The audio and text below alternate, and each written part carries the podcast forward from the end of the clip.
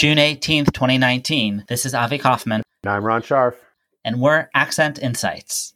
Thanks for joining us today. We're going to talk about two properties. The first one, 37 Gorham Street, Unit 2 in Brookline. This is a thing that came on last week, got a ton of interest uh, because for the price, it's hard to find something that big. It's already under agreement. It had multiple bids. And I think it was an exciting one that got a lot of people going. It was listed for 1,049,000. It had 2,071 square feet. Although if you look at the, the condo docs, it was actually a little bit larger by the architect's measurements, which as we have discussed before, there's often more than one way to measure square feet. It had five bedrooms, two full bathrooms, two tandem parking spots, two porches, and also a shared fenced in backyard. So, really, uh, an amazing uh, opportunity. Yeah, right. As, as we've talked about, you know, lots of three bedrooms and two bedrooms in town, harder to get the four and the five bedroom, especially. So when you see it's, you know, the gross square footage uh, is great, but also just the usability of it. Five bedrooms is, you know, your family can grow into that. And, and as you say, Avi, and we've talked about this a lot, pricing is so important. Uh, you know, at a million fifty, um, this thing ranks out at about five hundred and six dollars a square foot, which you know is a relative bargain. Um, but as we've also talked about, you know, when you price low, the market corrects. And Avi, I think you had some experience with that. Yeah, yeah. We had a client uh, very interested in this. They went to their max um, and unfortunately weren't able to win it. You know, this one went probably close to 1.3 in that neighborhood. We obviously don't know what it was and we won't until it closes. And it's still contingent. Uh, you know, they're going through their inspection period. But, you know, th- this is one that, that went way over. And you might be wondering why was this price so low? I think it was probably priced very low compared to the, the comps, but it should be noted this one does not have central AC. It has some deferred maintenance. Some of the systems were older, like the roof, the furnace. Um, these were things that were, were obvious or were known. The windows, um, but those are all things that are fixable. What you really can't fix is adding square feet, and this place had it, which is why I think it was so attractive. And it had bedrooms; those are hard to add. So I think that's why this one was just so attractive. Plus the neighborhood. Ron, you've talked about this neighborhood before. This is around the corner from your old place. Around the corner from Stanton Road and around the other corner from from the high school with a great park and not far from Emerson Park. It real this is really a lovely sort of quiet neighborhood and it's one of those neighborhoods you know in the morning you see all the kids walking to school and it makes you feel really nice to live in this town it's lovely and as you say there are some things you can you can fix with money and some things you can't um, a great neighborhood is a great neighborhood. You can't you can't take a great house from a bad part of town. There's not really a bad part of town in Brookline, but you can't take a, a great house from a from a less desirable area of town and move it. Um, so when you find a when you find and as you said, it's in good shape, it's well maintained, but it's not you know it, it has not been freshened or renovated but it's got so many inherent good qualities. And and again with the pricing, you know, just to just to make this point because it's it's so hard for sellers to underprice. They really fear that they're going to send the wrong signal to the market. But you know what happens in a situation like this is, you know, I think Avi, you told me I think they had like five offers.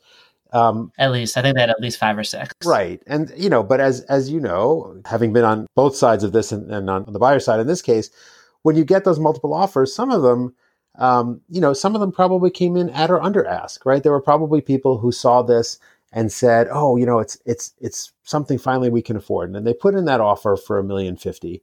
But some people said, "Oh no, this is you know all the space we need, and we can grow into it, and it's the neighborhood we want," and they went you know above and beyond.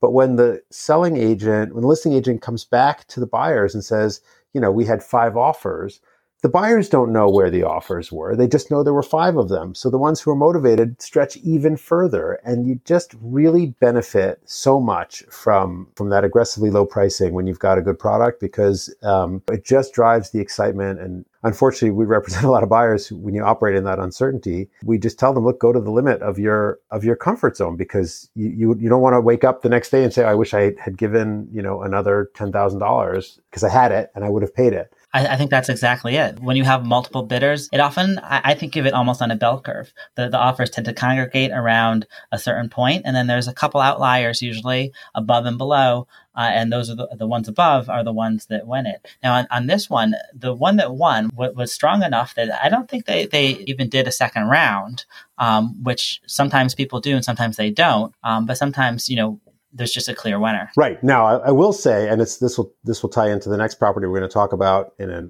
tangential way. Sometimes you get that really aggressive buyer who blows it out of the water and then they and then they get cold feet later on. So you know as you said this one is still contingent. Doesn't seem like they've gone to purchase and sale agreement yet. So it could come back. Sometimes those buyers don't work out it is too good to be true you know then the second place buyer which which may have been yours obvious you know is is all amped up and ready to go if it, if it comes back so there's really no losing in in uh, in these circumstances when you when you price aggressively yeah, and it's why we like to monitor these things until they're uh, to purchase and sale. Now, Ron, you had an exciting development this week. Yeah, no, we I put a listing on uh, this week. It, it, came to me rather suddenly, and it, I didn't have as as much time to prep as I wanted to. But it's it's a house I know very well, 101 Stedman Street, um, which is in Coolidge Corner, right down the block from Devotion School. Which you know, if you live in Brookline, you know it's actually sorry, no longer called the Devotion School. It is now the Coolidge Corner School, and it, it just underwent a a multi year um, multi gazillion dollar renovation. It is really a, sh- a centerpiece of, of, Brookline schools right now. Um, on top of being, you know, just down the block from Harvard Street and Coolidge Corner. So fabulous location. This is a townhouse. It's, it's a four bedroom, three and a half bath townhouse, true side by side townhouse, which is unusual. It's got garage parking on the bottom for two cars um, and then some, which is also unusual. It's an attached garage. So, uh, really lovely in many ways. And I'm, I'm very familiar with this property because I sold the other side in 2013. So, you know, just to give our listeners a sense of, uh, we just had our first open house Sunday, so I, I can't say too much about what's happening there. But I can say, you know, the other side, when we sold it in 2013, it, there was a lot of excitement. And, and just to talk about, you know, the, the too good to be true buyer, I forget what we put it on for, but we the offers came in, at, you know, a hundred plus thousand dollars over ask. We wound up selling it for a million three fifty or so.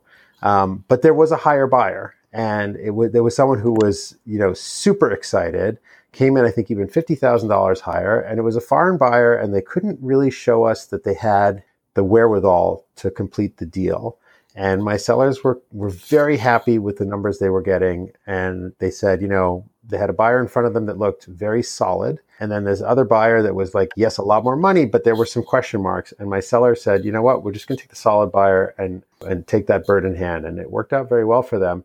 Now, what I heard is, is interesting because I, I only this week heard the full end of the story. I thought the end of the story was that the frustrated buyers who couldn't get it together to complete that sale, I heard went and rented the other side, the side I have on the market today but when I asked, and, and in fact, there are tenants there now. And when I asked the, the current sellers, oh, are those the, is that the couple that tried to buy? They told me, no, those people did come to them and try and rent it.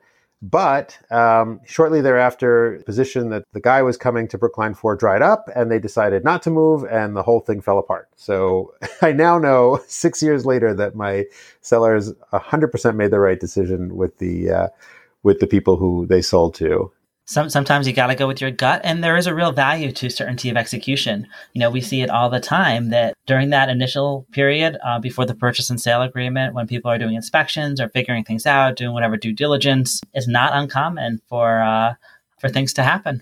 Right. It's not. And that's why you know something else we've talked about when you take away your contingencies when you say i'm not going to do an inspection you know and i, I when you show commitment it really does send an important signal to the seller. So if you you know if you feel like you need an inspection, sometimes we do them before we make the offer, or we bring the inspector through if, if we think it's going to be a really uh, hot property at a really hot time. Sometimes the inspector will come to the open house, and you know if people are sure when they're making their offer what they think about the property, it sends a great signal to the sellers that yeah these buyers are serious and they're committed and they're not going to um, flake out later. So, you know, there's a lot of things uh, to take away from that. But 101 Stedman, a great house.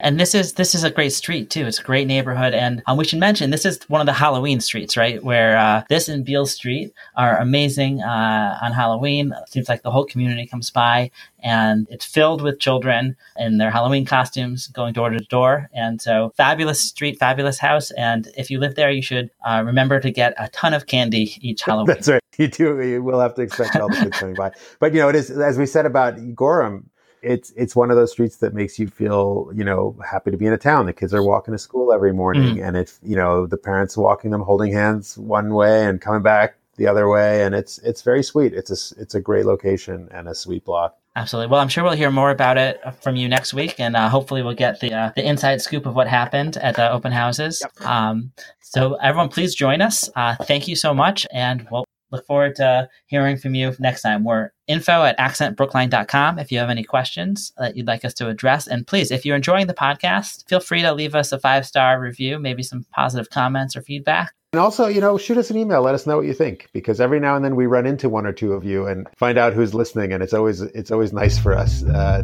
to know that you're out there and who you are.